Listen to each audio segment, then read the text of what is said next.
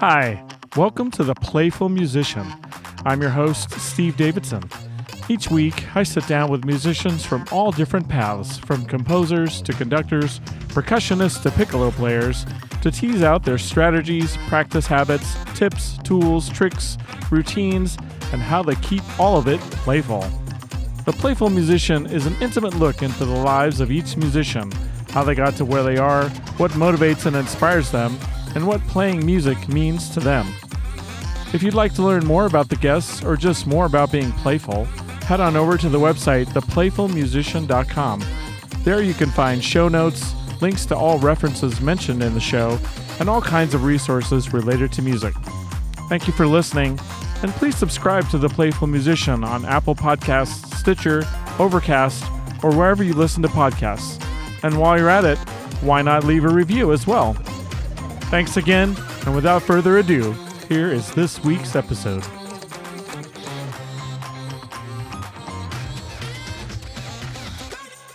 Hello, everybody.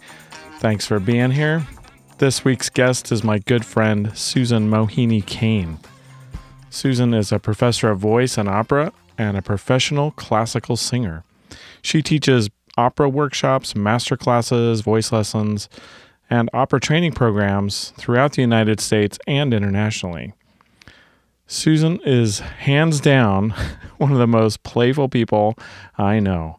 She's so upbeat and innovative. She brings a ton of energy to all of her music. And in this conversation, we talk about her experience teaching workshops um, and and working with prisoners at a maximum security prison, how she embraces musical opportunity during this unconventional time, and the challenges of teaching online with platforms such as Zoom. Susan also shares her practice routine, her advice for young musicians, and why singing matters so very much.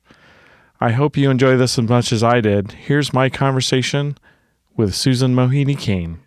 Thanks for being on the show. It's so awesome to see you. I was trying to think about the last time I saw you. I think you were up working on your book, or you were up at... Um, the Green Springs, like sequestering yourself and doing some writing. Does that seem, or was it, were, were we down in L A? I'm trying to remember the last time I saw you, but I can't quite place it. Up there in Ashland. I love that place at Green Springs. It was so fun up there, and it's fun to see you guys. And yeah. Yeah. It's been a while. Yeah. Thanks for having me today. This is awesome. Oh, yeah. Thank you. And you know, it's called The Playful Musician. You're one of the most playful people I know. Like, you're so fun. I just love, I love, I've always loved that about you. Just the, Aww. Both you and Bernie, both, you're just so fun. It's always, always great. Thank you. Um, yeah.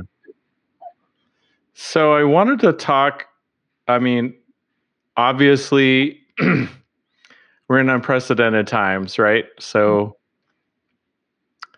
not only a pandemic, but racial thing. I mean, there's just so much we could we could talk about. But what I was, um, what I was curious about is that one of the things you've really embraced is like seeing seeing opportunity, like like uncovering unique opportunities, and even your approach, it seems, with your book and with your your master's students is like, okay, well, how do you create opportunity? So I was hoping you could talk a little bit about that in regards to right now.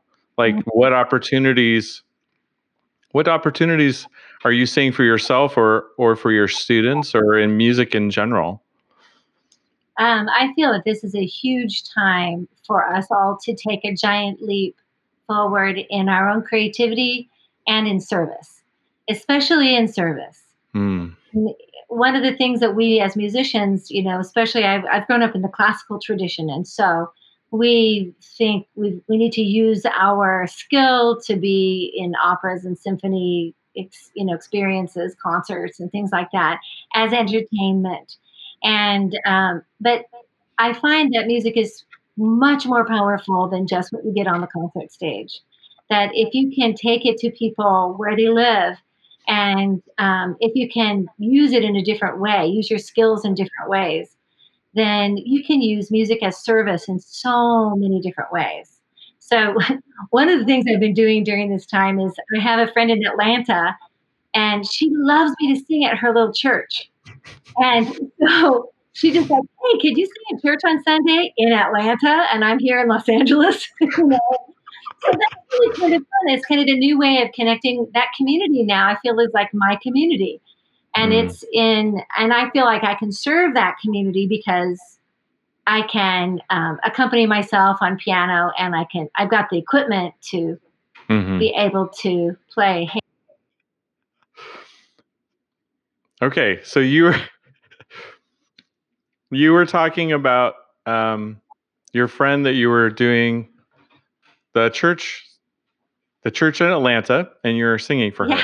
Yeah. yeah. No, that it's uh, I was saying that this is one of the opportunities of this time, that she would yeah. never have asked me to sing at her church if it wasn't during this time, because the church is all online right now and they need somebody who can accompany themselves and sing stuff that, you know, I've been singing for churches since I was a kid. So it was, you know, it's easy to do. It's a really nice way to help serve a community and get to know a community. And I got to listen to yeah. their minister, you know, do her sermon, and, you know, it was really nice community to connect with. And so that's really nice. Um, another way that you you had asked about things we could do right now that, that mm. are different. Um, one of the things is to connect with people musically and write songs. And that's been kind of fun because there's a little extra time. And um, I have a, I have a colleague who actually, I was working in the uh, Cal, California prison system and taking oh, wow. my graduate students there to do some original music with them for their original play. Um, last, wow. Yeah, it was a really amazing experience. Um, and I think all my students and I, our lives will never be the same after spending basically a whole semester going into that prison, working with those men. Um, Man. It was on maximum security, and they were all on, they're called L W O Ps, uh, life, life without possibility of parole. And, mm. um, but because of the programs that my university is doing there, a few of the students that my students in the prison got their sentences commuted. And so one guy who was one of my colleagues there, who was working with us on the, on the music we did for the project, got out February twenty-eighth, and then March eighth, Los Angeles lockdown.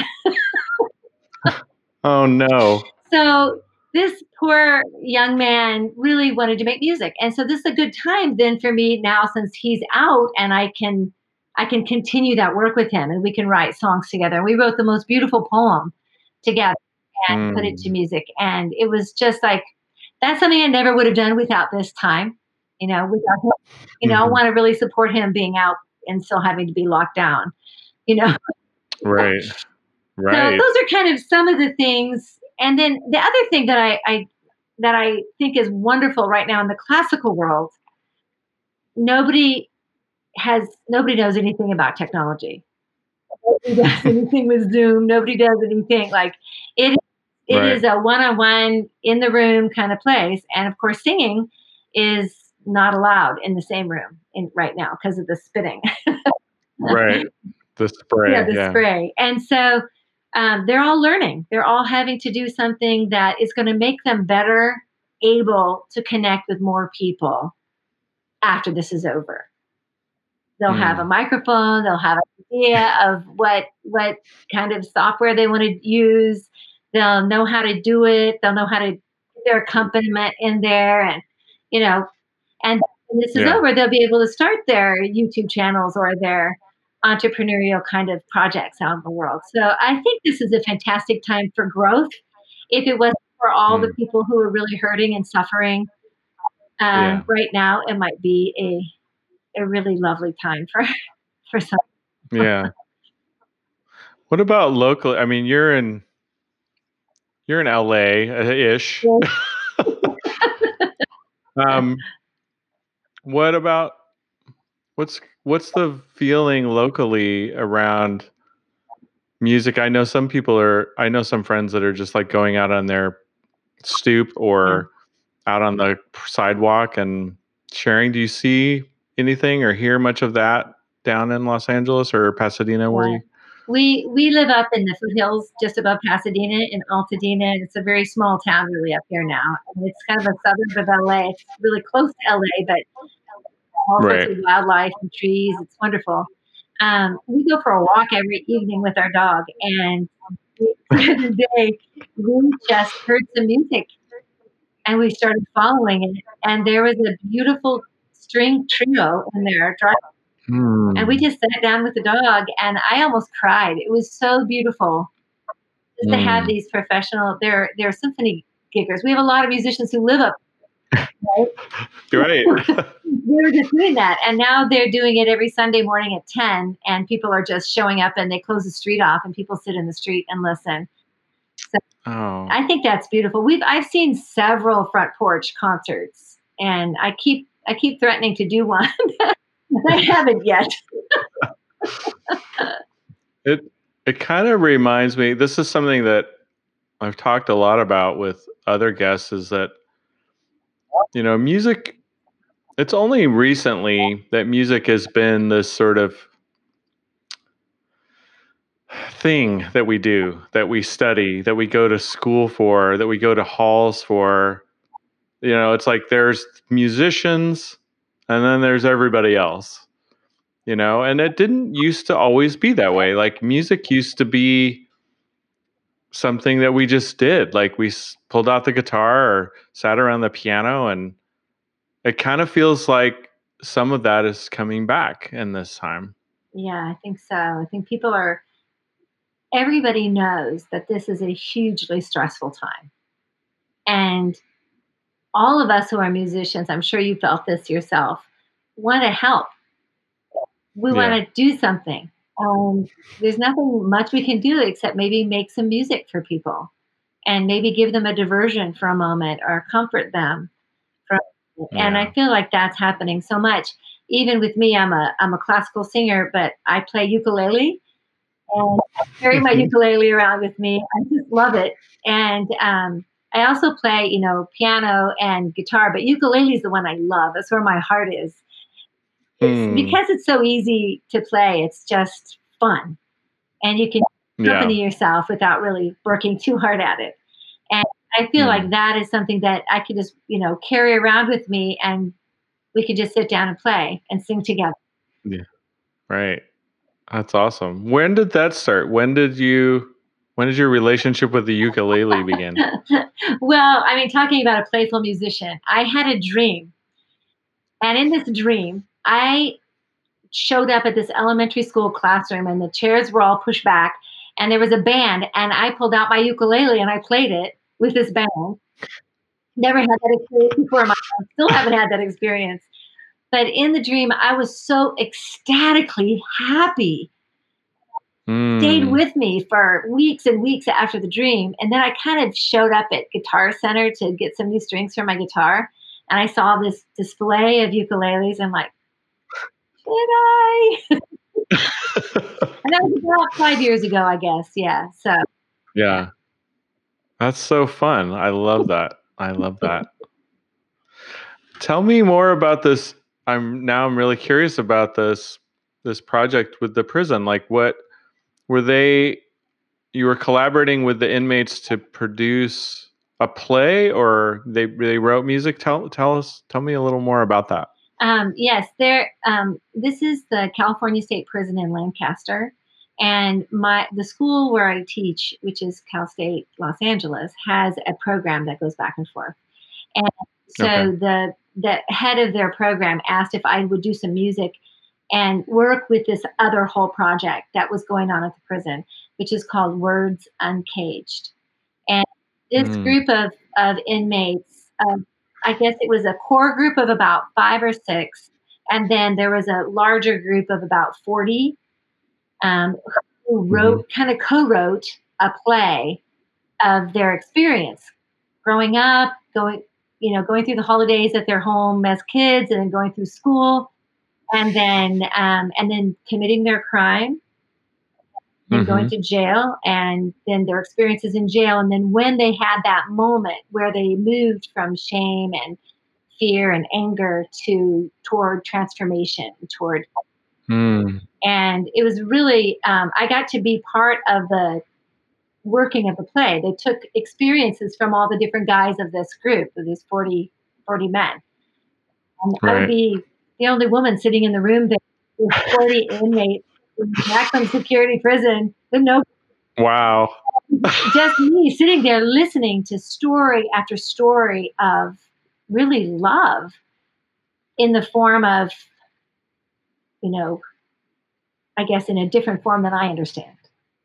Yeah. Like a father's love for his son by giving him a, a, a gun mm. to protect the family. Like those are kind of, but these yeah. moments of love that when they were explaining them, you could really feel it. And the reason I was sitting in there was because my job was to then go back to my graduate class, and they had put in music in different parts, and they wanted to really get a feeling for what this person is going through in the play. And so we wrote original music, or we arranged, um, we arranged songs that were in the world for our little group.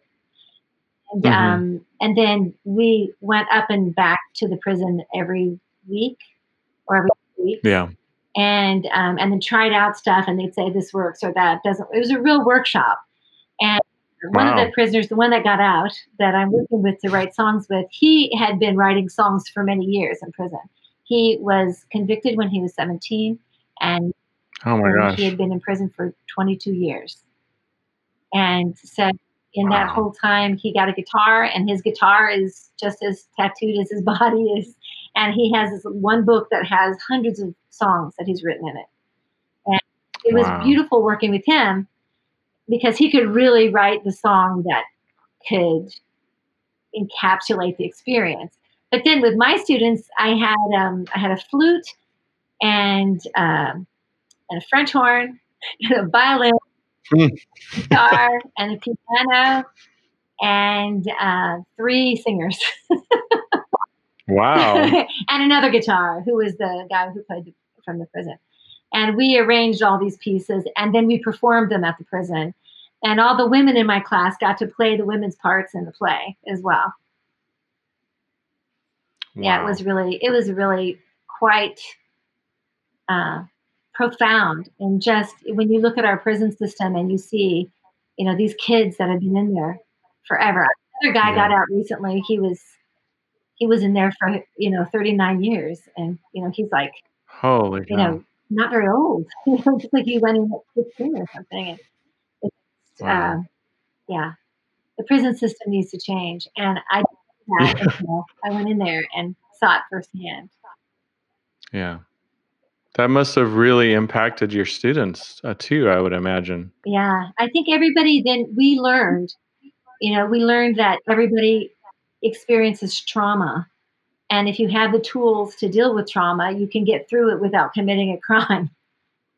But yeah. if you don't have the tools, it's possible you're going to commit a crime, and then you, no matter yeah. what, we're pretty much all the same. It's just a matter of where you grew up if you have the tools. And I think they really got that that similarity. We we've made friends, and a lot about right. prison life I never understood before. Wow. What an amazing experience. That's, that's really, yeah, that's amazing. Cool. Um, you're teaching right now online, yes. right? And how, how is that, how does that change teaching for you? Or does it, is, is it, does it affect it in any profound way, or is it just more, oh, I just got to deal with the idiosyncrasies of technology? Like, I'm just curious. I have been teaching online for a long time. I've, okay. I, I have students like in Denmark. yeah. So you're ahead of, you're ahead of the curve. Yeah, but the thing that's wonderful now is that technology is changing. So we've been, I've been doing all my lessons on Zoom, you know, with my little microphone set up and all that kind of stuff, my little headphones. Um, Zoom is, mm-hmm. is got a huge lag to it, as you know. And so right. I can't the latency, that. Yeah. I can't, I, there's no synchronous teaching. So I've learned how to deal with that, you know, and that's no problem with my students who are from near and far. But uh, but now there are, there are new things. Like, I'm really excited about SoundJack. Have you heard about that? Yeah, I have heard about uh, it. I'm just gonna, I've got to download that and get an audio workstation. And now there's more things that you can do to make it. So I like to play the piano, play the exercises with the students. I can't do yeah. that on Zoom. Um, so I can just play it and then they respond back to me. Luckily, all my students are advanced students. I don't really have any, right. you know. So I think mm-hmm. would be much harder for people who are teaching really beginners without having something that you can play. But yeah, there's also um, Jamulus, which apparently is supposed to be really good. So in mm. the next few weeks, I'm going to try to figure out which one is going to be best. I'm going to upgrade my game, you know? Cool. Yeah, it was just, I just saw, do you know who Christian McBride is? Yeah. So he, I saw him post something about this Jack Tracks or something uh, and how uh, it just reduces the latency. And they showed this this jazz pianist and a bass player in New York City that were jamming together online. And it was, there was virtually uh, no detectable latency, which was which was pretty cool. Yeah. That's exciting. Yeah, I, I have a feeling by the end of the year, no one's going to be using Zoom anymore. Yeah. I mean, no offense to Zoom. We all depended on it. Yeah. Yeah. But, but how do you, um, like I've, I haven't successfully, I haven't been able to successfully teach online because of the latency issues. Because I really, for, as a saxophonist, I have to, a lot of what I teach is by, uh, and I have young students. I don't have like they're beginners or or pretty much beginners. So they have to they have to really see. They have to emulate me on a lot. I mean, that's what I find is like the experience of them actually hearing my sound and seeing what I do. Um, but I was curious, like subtleties. Like, are you able to like see how they're breathing or like? like triage their, their vocal cord. Like I, I'm guessing you can, but for, in some ways that seems like super challenging over this kind of yeah. format. At the very beginning, I made a lot of mistakes. And I feel like I've gotten better at it and I've figured out some of the ways to not make those kind of mistakes. But one time I just, I was only seeing the student from the waist up and I didn't notice that the student was not standing on, on her feet properly. She was on her heels all the time. And that's kind of a thing we wouldn't expect, right? And so I didn't know why she was feeling so off balance and so not grounded. So I kept yeah. trying all these other things to try to fix it. And then I said, hey, why don't you just step back and let me see your feet? And fix it right away. You know? That's awesome. I mean, those kind of things yeah. that you're just like, oh, well, if I if you're far enough away that I can see your feet, then I can't really see your jaw very well. Huh. Right. You know? And I need right. to see both of those things. And so generally, like I have that, I had that one student in Denmark who I had two lessons with her live in San Diego before we started working remotely. remotely. In fact, all my students that I work with remotely, I've had at least two lessons with them live so that I have a sound uh, basis. You know? Yeah. Yeah. And I can kind of translate what I hear because some of them are just on their phones. You know, right. You know, it's like, you know, it's not ideal. I really don't think it's no. ideal. And I don't think it's ideal for anybody, but, um, yeah. but, you know, I don't know if it's better, like for the little ones to just yeah. not have lessons until you can have lessons in person or if better to yeah. do other things online together, talk about music or listen to music or play little games. Yeah. You know, I don't know. I don't, I don't have, I don't have yeah. to teach little ones that way. Thankfully. Yeah. But I have a lot of friends who do. Yeah. Um, and they've been using Zoom for their lessons as well. So, but they're using it like they're, they're putting a PowerPoint on there and also uh-huh. having the little, the little thing in there so they can play together kind of. To yeah. the music that's on the PowerPoint. I don't know. There's a lot. Yeah. For me, it's what is yeah. What's going on with your university with, with the college? Are you guys going to be in person or I'm No. Now, Cal State system was the first system in the country to to decide way back that this was going to be all online in the fall. And they've also then extended it for next semester, though they've they've kept a little caveat in there in case they decide to go back. But then they gave all of the Cal State faculty training on how to um, do their classes properly online, which is mm. really nice. Yeah, that's cool. And here's Susan singing an original song of hers called "It's All Right to Be Happy."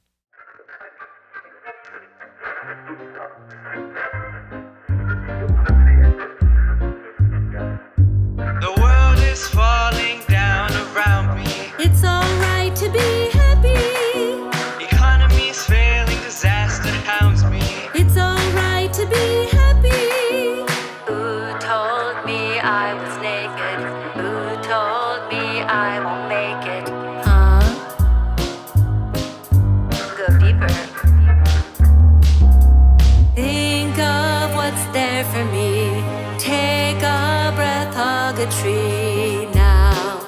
If possible government shutdown becomes a reality when President Trump meets with posers, fingers, downright haters. It's all right to be happy.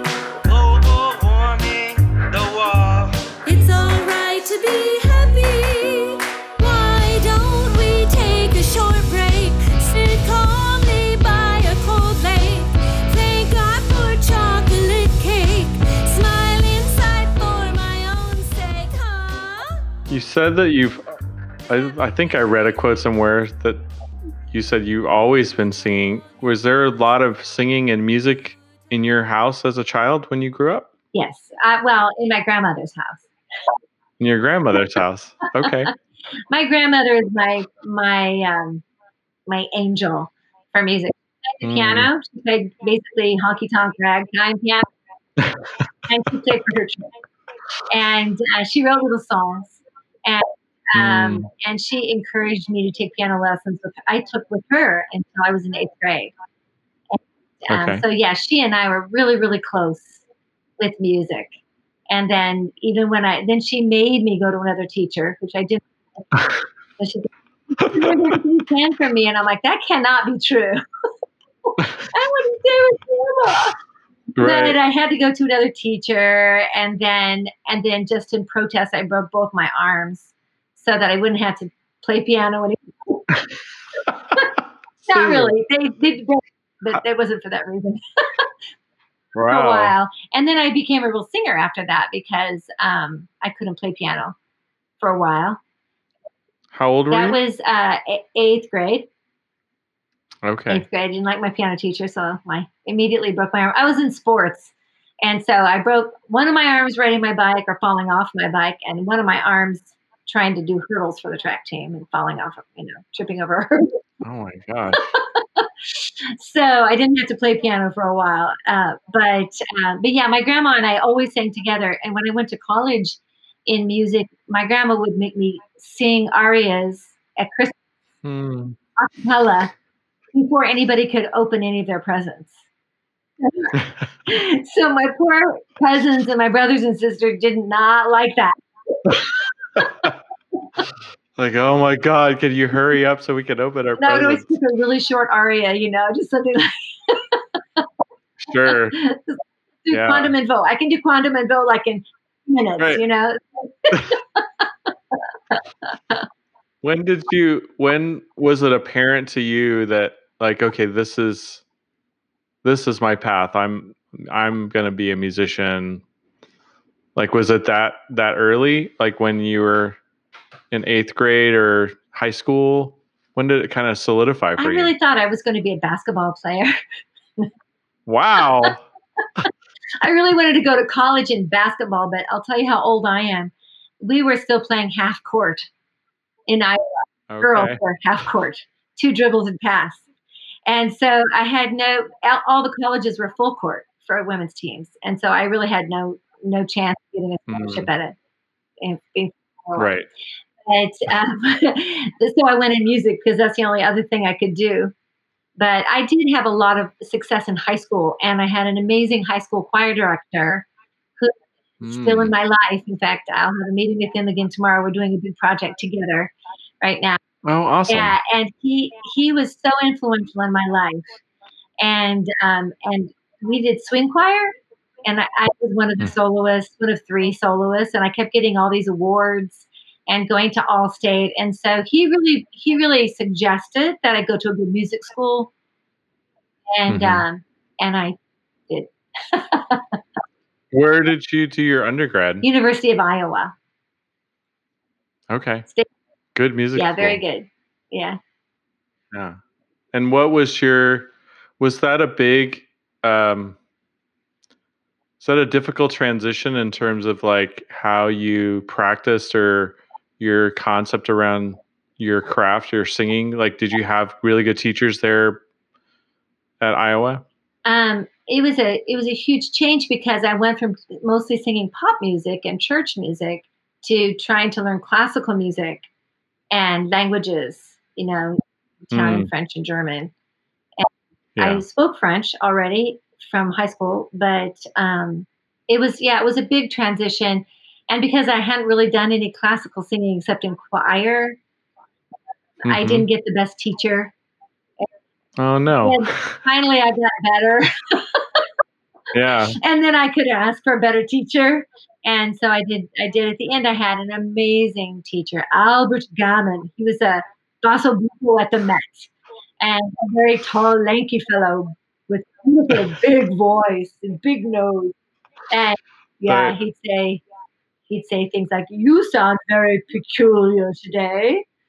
And he'd say, "Have courage, Camille." And it was, uh, he was a real character. He was a, but he was an amazing teacher and very loving person. And he really brought yeah. out my, my voice. How did he do that? How did he bring out your voice? Um, I think mostly it was just like by saying things like "have courage" and, you know, by um, giving me pieces that I could do. This, the teacher before had given me pieces that were too hard for me, and mm. I didn't have success at them. Then he gave me pieces that were proper, and I started success and winning competitions again, and you know, that kind of thing. And he was also very, um, you know, back in those days, which, you know, I keep forgetting how old I am already. Back in those days, they weren't really gentle with you in, in yeah. the studios. I don't know if you had that experience. Oh yeah, oh yeah, oh yeah. It was hardcore learning, you know. And luckily, the girls' bathroom was right across the hall from my voice studio. I would just run over there and cry after. I Um, but it was good because he really taught me to be tough, and he really taught me to take chances and um, to um, ha- believe in myself. Eventually, it took a little while. Right. If he if he just stayed on me, eventually, you know, I would do it. Yeah. So, is that the main thing that you feel like you pass on from his lineage to your students? Is that believing in yourself? And yeah, um, especially the young ones, the freshmen and sophomores, you know, they just don't, a lot of them coming from a pop background, going into a classical background like me.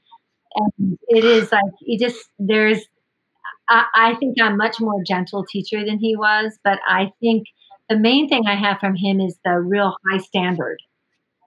You know, mm. like you can do better. You know, and in fact, you will be better right now. I did, you know, and so I do that with my students, but in a much, much more gentle fashion, much, much more. Right. Do you give your students um, a routine? Like, do you, how structured do you, do you help them structure their, their practice time? And I'm sure for, I mean, I sang, this is, you probably don't know this about me, but I, I was a singer until I went to college, and then I started playing saxophone because it was way harder for me. But wow.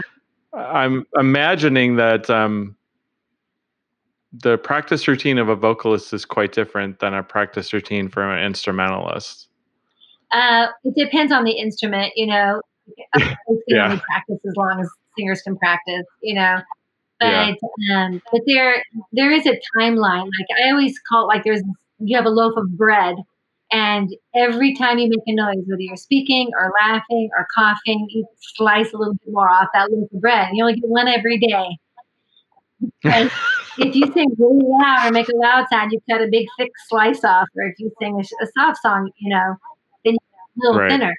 So, um, yeah, you yeah. have to really be careful how you decide on how to use your voice, because they all have diction class and song lit class and opera rehearsal and choir rehearsal. So, you know, they can be singing four or five hours every day. And really what's optimal is ninety minutes. As far as like full out singing, you know, of course you can do that. Sure. And like when you're in better shape, you can do a lot longer than that for sure.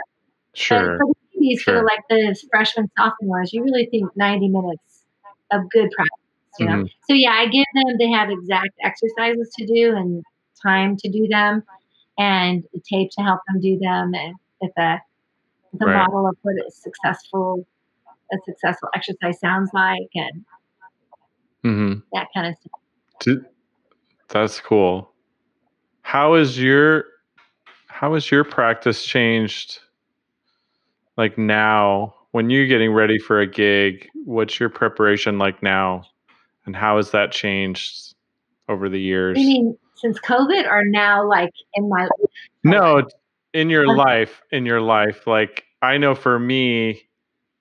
Uh, it's the way I practice now is vastly different from the way I practiced even when I was an undergrad or even in grad school. Yeah. Um, I'm just wondering for you how it's changed. Yeah.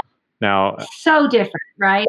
Because, um, because I know my body, so I know when I come to the practice time, if I need to warm up longer or shorter, I can tell.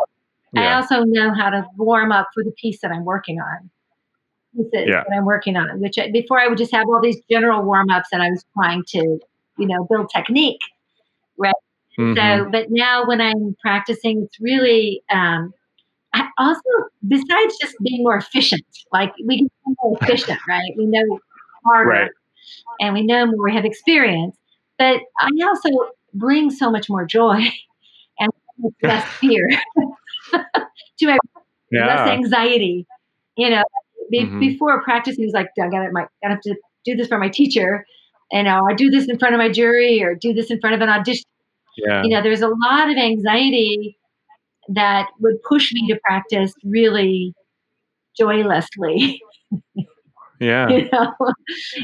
Yeah. No, I totally yeah. get it. so, I think we we miss that.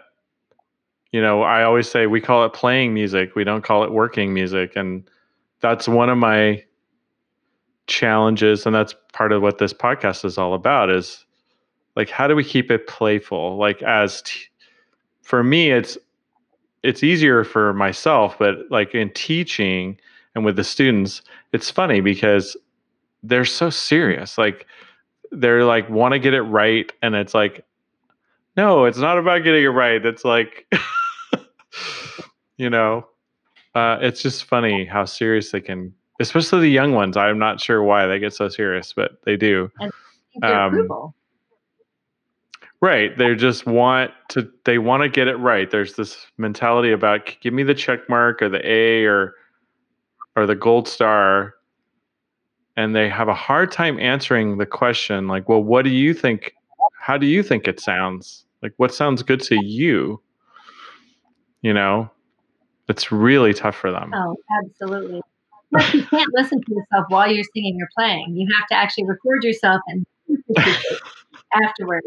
And recording is always going to be a little bit funny too.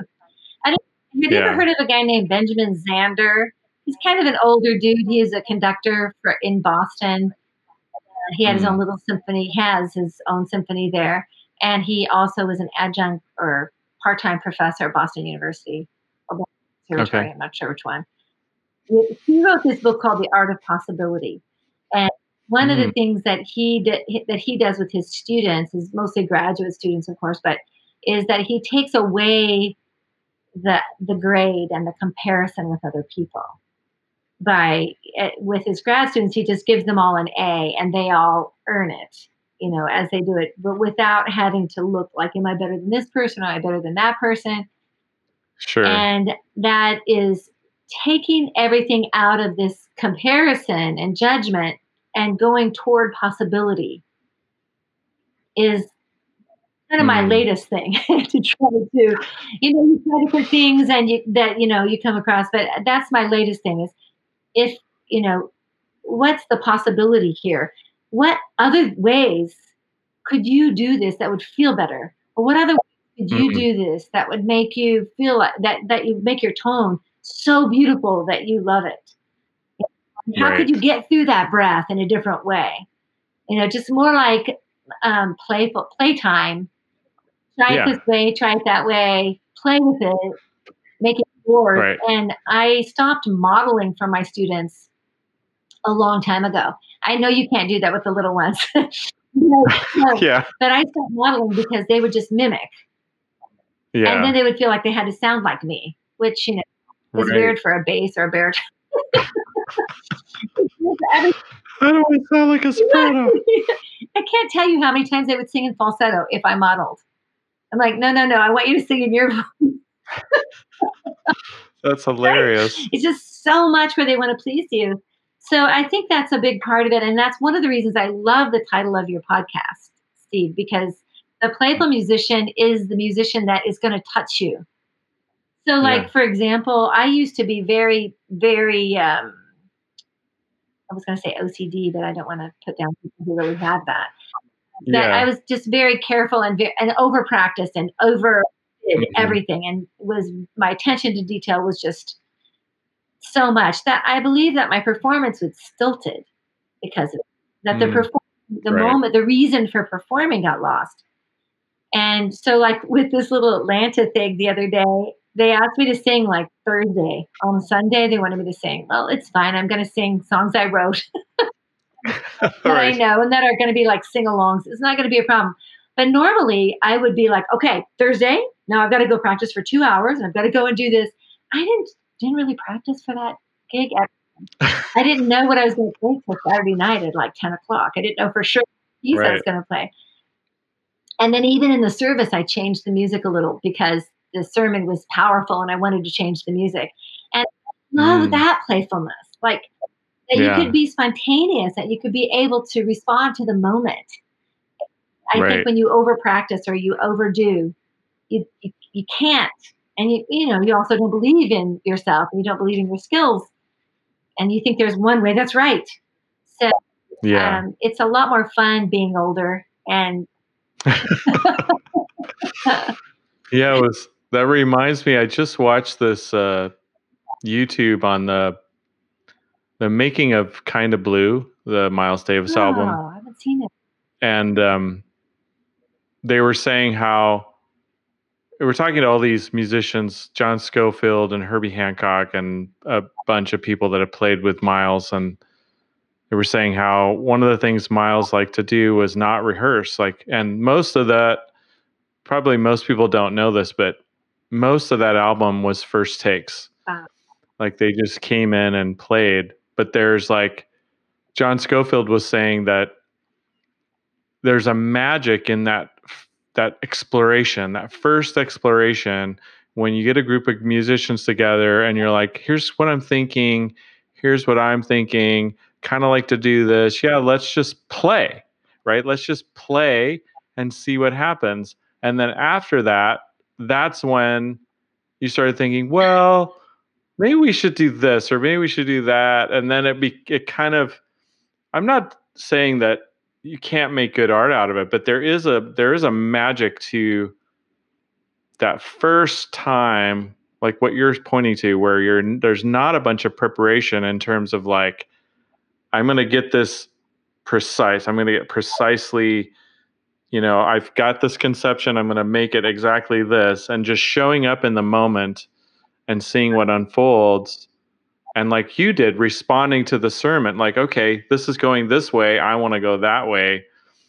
And even in, you know, I even like that uh, Martin Mykut, um, who's the conductor of the Rogue Valley Symphony here, in his interview, we were talking about that. And he was, he was saying how sometimes he gets so frustrated with the orchestra because they want to do it exactly the same as they rehearsed it, instead of like we're in a different room. The vibe feels a little different. Maybe I want to slow down here. Maybe I want it a little louder here. You know, I just, I love that aspect of like how we can explore. And that's, that's another way I think about playing is like, we're exploring, we're trying this out and, and seeing what happens. And that's really it cool. It is really being present and being able to do that. It just reminded me of another story like that. There's a conductor named Claudio Abbado, who is pretty famous orchestra conductor and opera conductor. And I was lucky enough to be in the Chicago Symphony Chorus back in the day when I lived in Chicago. And we mm. were doing the Verdi Requiem with Claudio Abbado conducting with the Chicago Symphony. And it was like one of the heightened experiences of my life. And I Claudio bet. Abbado doesn't speak louder than this. He always speaks very, very quietly. And we have a whole two hundred piece chorus in rehearsal. And then, of course, the whole huge Verdi orchestra as well. And he had this little guy next to him, and he would just say to the guy, all right, put a rest in measure seven. He'd go, all right, everybody do a rest in measure seven. And then, but he never spoke up at all.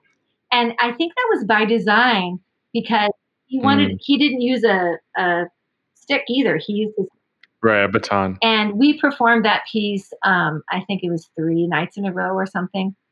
It was the first time in my life I had experienced every measure being different than the night before. Wow. And us being able to do it. You know, it was just like, oh, that's just some sort of magic that he was able to produce by not ever yelling at us and by making us really focus on what his what his movements were. Oh. Mm. Every night was so different. And that piece is already just heart-wrenching, you know? Yeah. So, anyway. That's awesome. Yeah. That's really awesome. So you're in, you're in grad school, you're at Cincinnati Conservatory, and you decide to start your own theater? I did. That's a company. What was... Like you just creating your own opportunity again. Yeah. Is that right? Yeah. That was my teacher, Barbara Hahn. She's also an excellent, amazing teacher. She's my Cincinnati Conservatory teacher. And mm-hmm. I was complaining because thirty-two sopranos had gotten gotten accepted into our program the same year. And I was one of the thirty-two. And there just aren't enough opera roles for thirty-two sopranos, even for how right. many nun operas you do. You know, operas about nuns. Right. So she said, you know, okay, quit complaining about it. Go and start your own company. Go and make your own experiences. And I did. Mm. Wow. How old were you? Late twenties? Mm-hmm. Wow. That's amazing. Yeah, it was good experience. You must have had a lot of belief in yourself as a young woman to just like charge forward. You know, they said that in the papers, they interviewed us a lot, my partner and I doing this. And they're like, wow, how much courage you have to start this company and have this. I'm like, I didn't think it was courageous. I like, it means that we were just not that bright. A little stupid. And we had no idea what all was involved. And, um, but I learned a lot, and we did, we ended up doing four seasons or five seasons of shows, really good shows, before I decided to go uh, back to grad school, finish up. Mm-hmm. And that was to get your D M A yeah. at that yeah. point. And what was your, what was your D M A emphasis? Uh, vocal performance. And okay. then they, you have to have another cognate, another minor field. And um, yeah. mine was women in music. Mm. Nice. Yeah. Did you have to give, I didn't do a D M A, so did you have to, was there like final recitals and a paper and all that? Yeah, we had, there were three recitals, and um, we had this huge, the, the the joke about Cincinnati Conservatory, which is where I went, got my D M A, is that in comparison with Juilliard, is like nobody can get into Juilliard, but everybody can get out. And, and just the opposite, like everyone can get into Cincinnati, but nobody can get out. And so of the thirty-two sopranos that started um, in my master's degree, there are only three of us that graduated. Oh my gosh. But in my doctorate, I had the three recitals, a traditional recital, a lecture recital, and a themed recital. And my themed recital was about um, women composers. Hmm. And then we had to have two exams, two, well, lots of exams, like huge, comprehensive exams. Right. And yeah. Because I still every now and then freak out, like I I know. It's still trauma from that, I'm sure. But those are really hard. And then and then yeah. we had to write a book, basically, which was our D M A thesis. Yeah. And mine was on um, Lisa Lehman, who was a soprano who also wrote songs. Oh, wow. And then did you did you get a, a after your D M A, did you already have a position? Did you get a position pretty quickly after that? Um, well, it, yes. By today's standards, I got a position really, really quickly, like just a few months. And, oh, wow. But, um, but, but I thought it took forever. And I just had to go to kind of a very small school in a small state. You know, Murray State University is a small school. And you know, mm. they say just get your foot in the door, you know, and then you can go. My after I I was actually doing uh, my I was working at Murray State while I was finishing my thesis. So mm. it took a while. And then they then after I finished my thesis, then I started applying. And that very next year, I had five offers. And so it was, it was, I was very lucky. And today, nobody, if you get a D M A, you can't get a job. They don't hire them anymore. You can go seven, eight, ten years and not get a job today. Yeah. So who, who, who gets a D M A in vocal performance anymore? I know. Are there? Yeah. And there are still quite a few people that are getting D M As in vocal performance. And you know, the year that I was looking, there were, as I recall, like forty-five soprano jobs open. I mean, how many sopranos are going to retire? I was lucky. There were so many jobs open for sopranos. And since then, you know, I've been at my school where I am now, this going into my twentieth year. I yeah. tried to move on to different schools. And often, you know, you apply, everybody always applies all the time. And sure. often there's like one soprano job open in a year or three. So once once the people get those jobs, man, they hang on to them. Of course they do. Yeah. Yeah. Yeah, I, I wonder about the future of higher education, especially now with COVID and listening even what's going on here at our local, our small local college, like how, yeah, just curious like what it what it's going to look like in a few years from now. Me too. I was just talking to my colleague about this. Like, I feel that in classical music, our curriculum is so outdated. You know, you're talking about racial, the racial reckoning that's been happening right now, and I'm, um, I'm devastated and really, really glad that it's making progress. But yeah, I just have to say that like, there is no equity in higher ed, zero. In no, there is no equity. And it is, yeah. there, there are no textbooks. If you wanted to try to do a textbook on classical music, you won't get any people of color or women in that textbook. And it is, um, it's time, it's past time yeah. for all that to change. And, but the old guard is still there, and um, they'll be dying away before you know it. And I guess I should consider myself part of it. But I hope that I can be a leader in changing some of it. Yeah. Yeah. I'm sure you will be. You're, you're a change. I think you're a change agent. Okay. So I, I have faith. Um, Thanks, Steve. One of the other phrases that, um, that I read, a quote of yours was, uh, you were telling your student, I think you were, this was part of those master's Uh, workshops with your grad students, like put your dreams into action. And I'm curious, like practically, what does that look like? Or how do you, how do you guide a young musician that way? Like, you know, practically, how do, do you help them like kind of see this, those actionable steps to take? Yes. He's asking such great questions. Um, that's a great question. Um, the um, over the past few years, I've changed in the way I teach at the university. I've changed um, some of the repertoire requirements, and I've changed some of the performance requirements so that mm. the students can see the value that they have in the community. And so um, my students have to perform off campus three times every semester. And I have a lot of community partners off campus, not just the prison, but also there's a homeless shelter that we often perform at. There's um, Academy of Special Dreams, which is um, uh, differently abled artists, and they have all these art openings they need music for.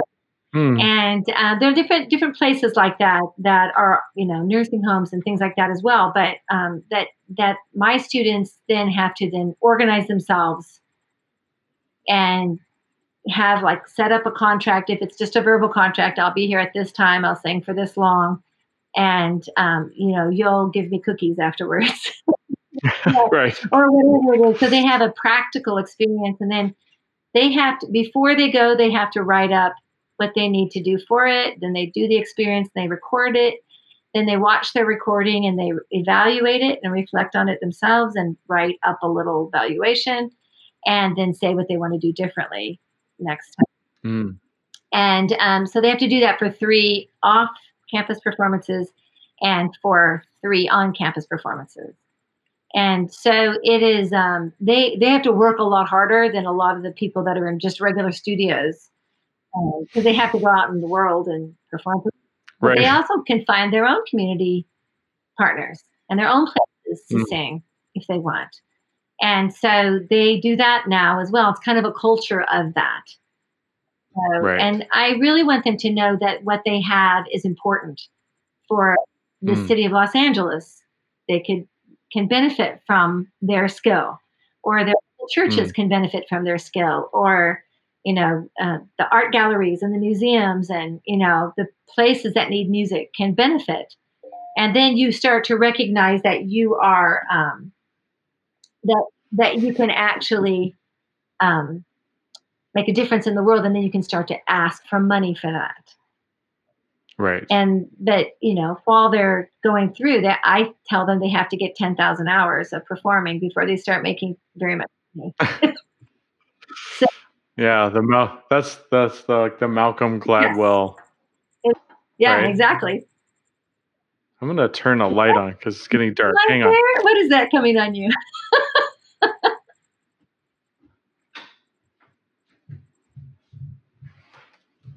I was trying to trying to do it with natural light, but it's getting dark. Um, do so?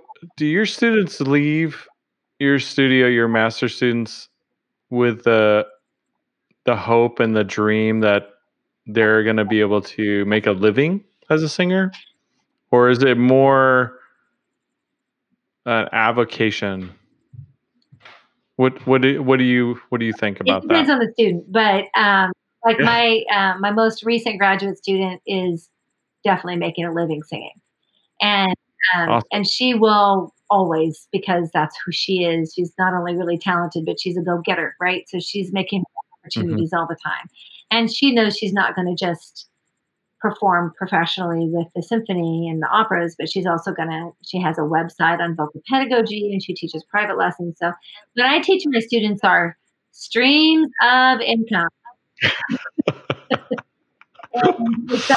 Love Dreams it. Of income have to be, you know, being a Walmart greeter. Well, then that's the way that is. But not to ever lose track of the fact that you are trained in this and that you have something to offer in the world. And if you don't offer it, you're being stingy. You have to yeah. offer it no matter what. And and I believe even no matter what level you're at, you'll find somebody you can help. But yeah. if you're like, you know, some of my graduate students that are in vocal performance, I don't take them unless they're going to be performers. Gotcha. Right. But then there are people who do their master's in arts, M A instead of an M M. And those never mm-hmm. expect to be performers. Right. They expect to be educators or church musicians, or which is performers, in my opinion. Yeah. And um, or they like they have also an M B A or they, you know, something like that. Yeah. that they're going to be doing. Sure, sure.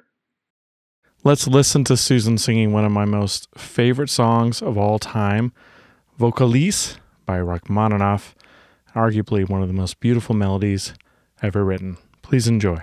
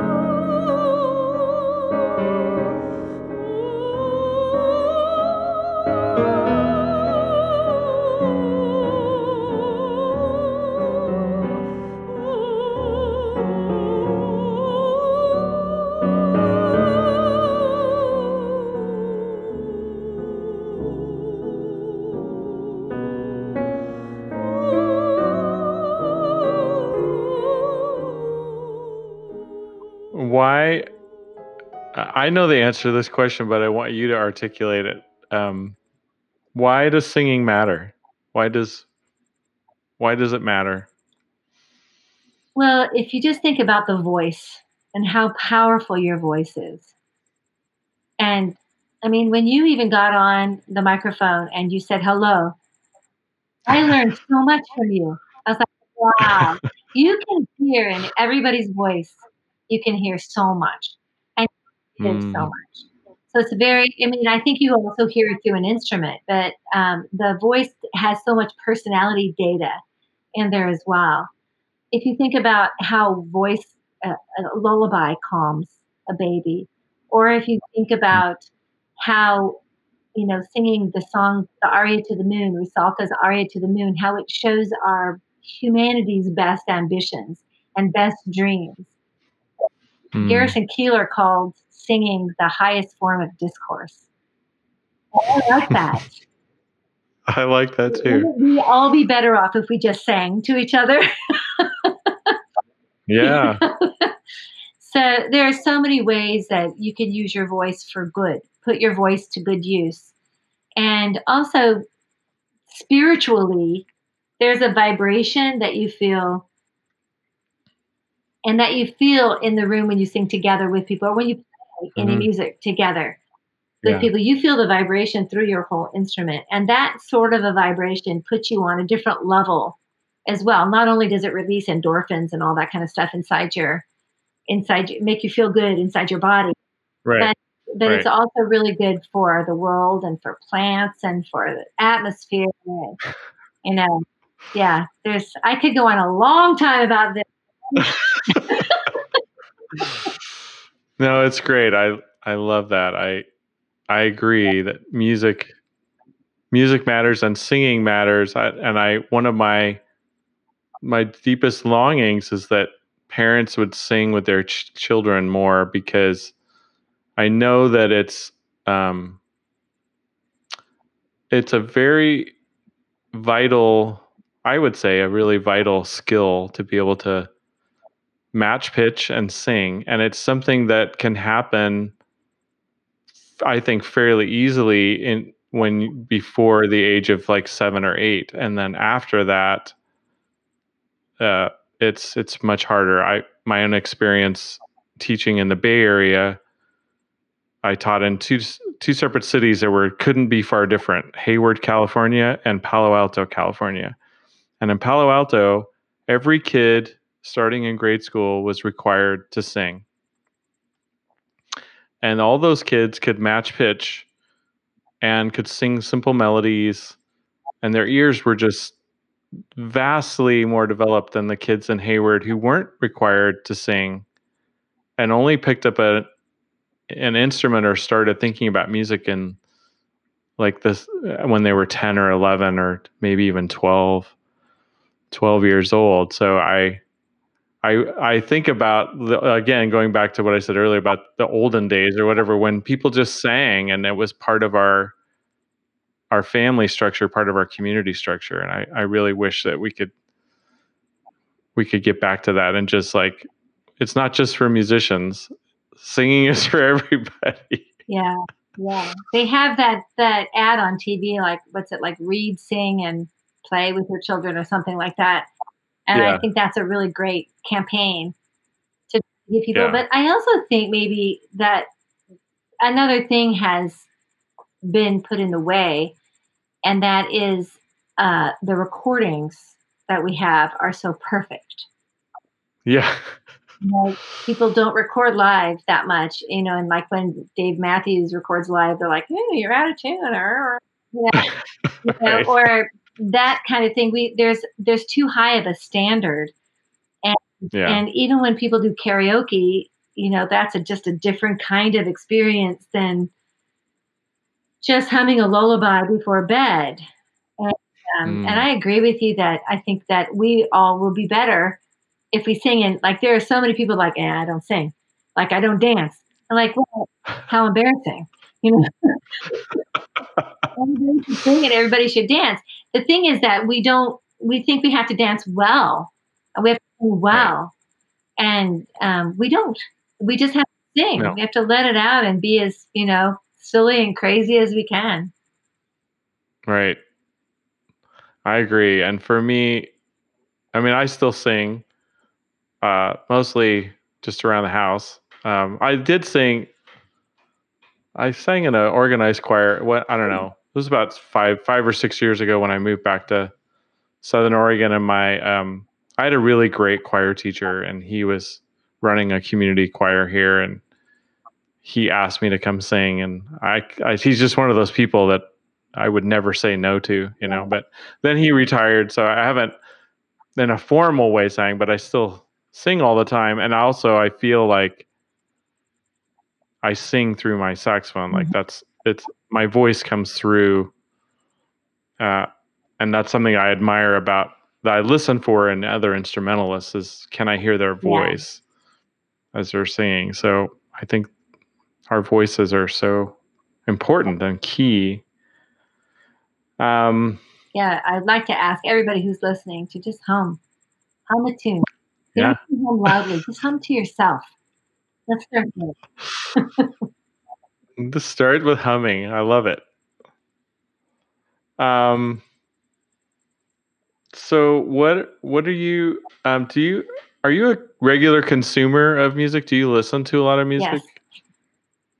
Yes. Yeah. And what are you, what are you listening to these days? I'm curious. Oh yeah. You're, I love the way you say that. Like a true musician. What are you listening to these days? Yeah. I do stages, right? I, I go through artists as well. Like I really, to mm-hmm. everything in one artist, and then I move on to another right. artist, and then sometimes I go back to the old ones.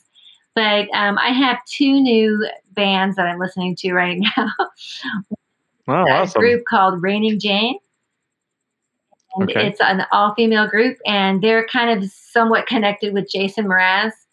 So I've been listening to more singer-songwriters, and so I listened to Jason Mraz, and then was introduced to Raining Jane, and I love Raining Jane. And then I got to see them perform a little bit, and I'm like, wow, they're really awesome. So I love them. And Sarah Bareilles is one of my favorite composers and performers. I like her Unplugged mm-hmm. album, where it's just her in this little bar with a whole bunch of people singing with her. And like the audience singing along to everything. I love those Unplugged ones that are not highly produced.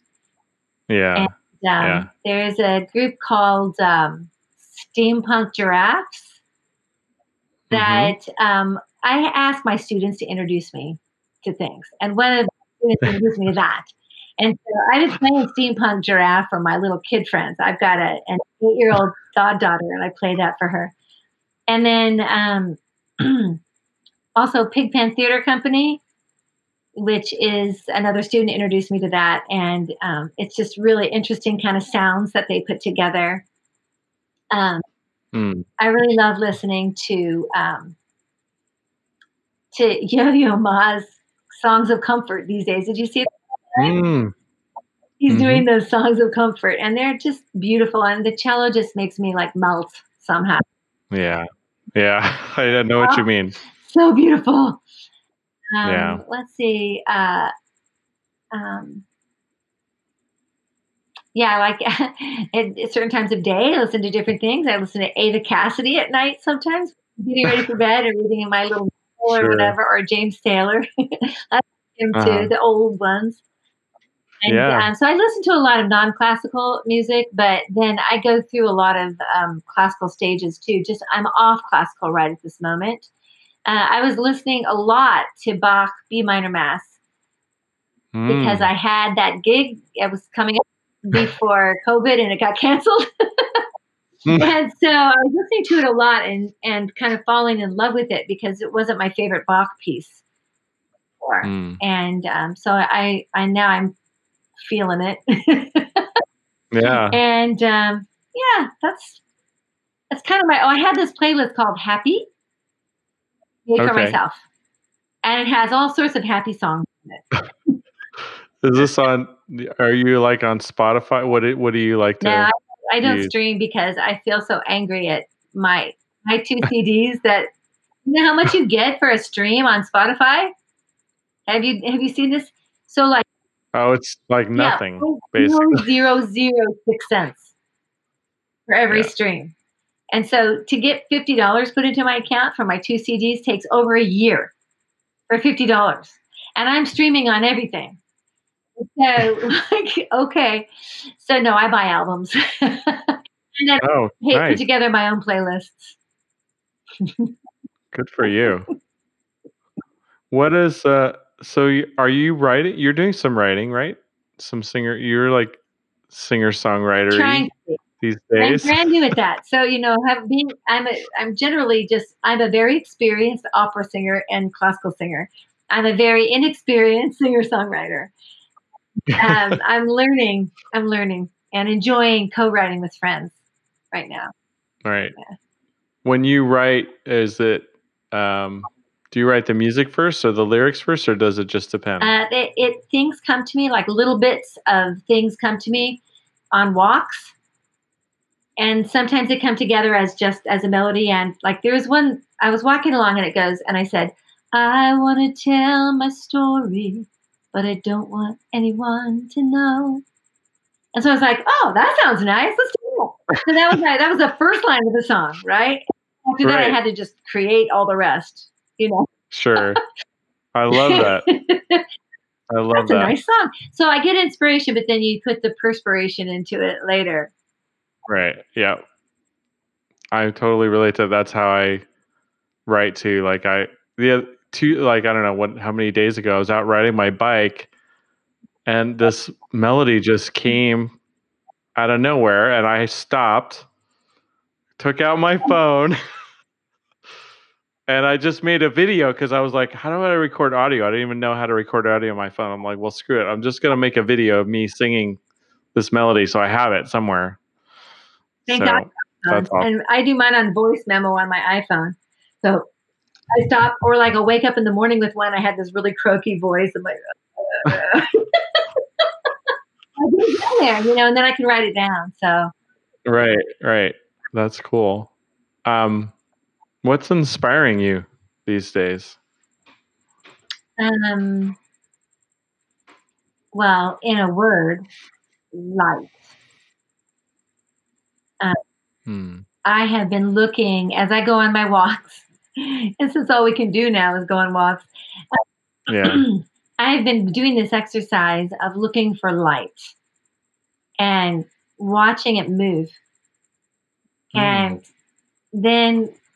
When I when I'm at home, um, I also have a meditation practice, so I meditate, and then I look inside me for light. Mm. And so I've been trying to go with this, like seeing how it moves and how it flows. If the yeah. light inside me is anything like the light outside, or if I can try to put my light outside, that sounds very, very, mm-hmm. but that's inspiring me. And um, um, poetry is always inspiring. I've been reading a lot of Hafiz. Oh, nice. And I really love that. And then the other thing is trees. So I just read this book called The, the Overstory by Powers. Uh-huh. It was for my book club. And, um, and it's all about trees. And I'm a big tree fan anyway. And so I've been kind of connecting the light with the trees and seeing how nature kind of talks to each, like in the hidden life of trees, they're, they're talking to each other. And somebody just sent me an opera libretto about trees. Wow. So I'm like, am I supposed to write the music for this? Or should I find somebody who will write the music for this? You know, and I'm supposed to produce it. I don't know. But yeah, that's, those are kind of the things that are inspiring me right now. Kids always inspire me. I have to have children. children. As much as awesome. That's awesome. Um, yeah. What did I want to say? Oh, I was, I got distracted a little bit because I was thinking, so you wrote your book in twenty fifteen and it's, it's we're five years later. You think about like uh, version two or updating it since, since then? I mean, we're not that far into the twenty-first century, but it almost feels like we're in another time. We are, totally. And everything's changed. I mean, if you look at the, the the platforms that were available in twenty fifteen, some of them don't exist anymore. And the new platforms that are here now weren't even a glimmer in anybody's eye in twenty fifteen. And so, like, that in that way, I really want to write uh, an updated thing. The other thing is that people told me when they read the book that this could be for anybody. That it doesn't have to be singers. That yeah. really anybody doing anything. It doesn't even have to be a musician. You know, just kind of a creative way to look at what you're doing and how you can be of, of service and of help in the world with what you, what, mm. what gifts you have. And, right. um, so I was thinking of, about, I, I don't know yet because my editor just resigned and there's a new editor now. So I'd have to talk with him. I don't know him, but, um, but I would like to, to do a generalized book that's updated with technology. Like maybe the twenty-first century artist or something. Sure. Know. You could be like Tim Ferriss with the five hour. You could be the twenty-first century. Yeah. All your books would be twenty-first century this, twenty-first century yeah, that. that. Exactly. Would cool. That would be cool. Um, uh, if you could sit down and have a conversation with that that young Susan, just out of grads, you know, just out of Either, I don't know, I'm thinking about the time when you started that, your, your Carnegie Opera Theater. Like, if you could sit down and have a conversation with her, what what would you want to say to her? What would you want to tell her? You know, um, that's, I would like to sit down with her, by the way. Another few things. The other one is that my Achilles heel is lack of confidence. And that I, I can be brave and I can get through something, but that deep feeling of confidence hasn't come until now in my life. And I wish she could have gotten it a lot earlier. I think the decisions she would have made would have been different.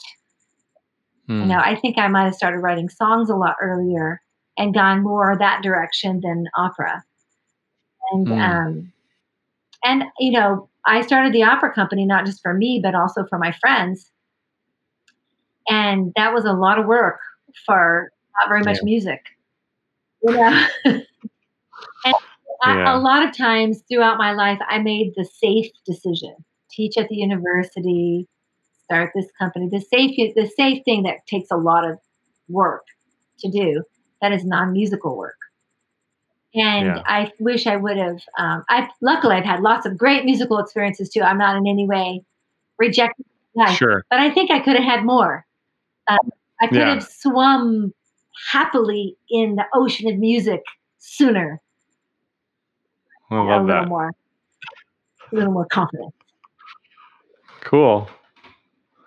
Um, what's coming up for you? What's, I mean, I know like live performances are kind of on hold, but what's what's um What's on your plate in the next few months? Um, well, I have a real, I have a great a project that I'm doing with a colleague of mine in North Carolina, and it's called Her Pieces Live.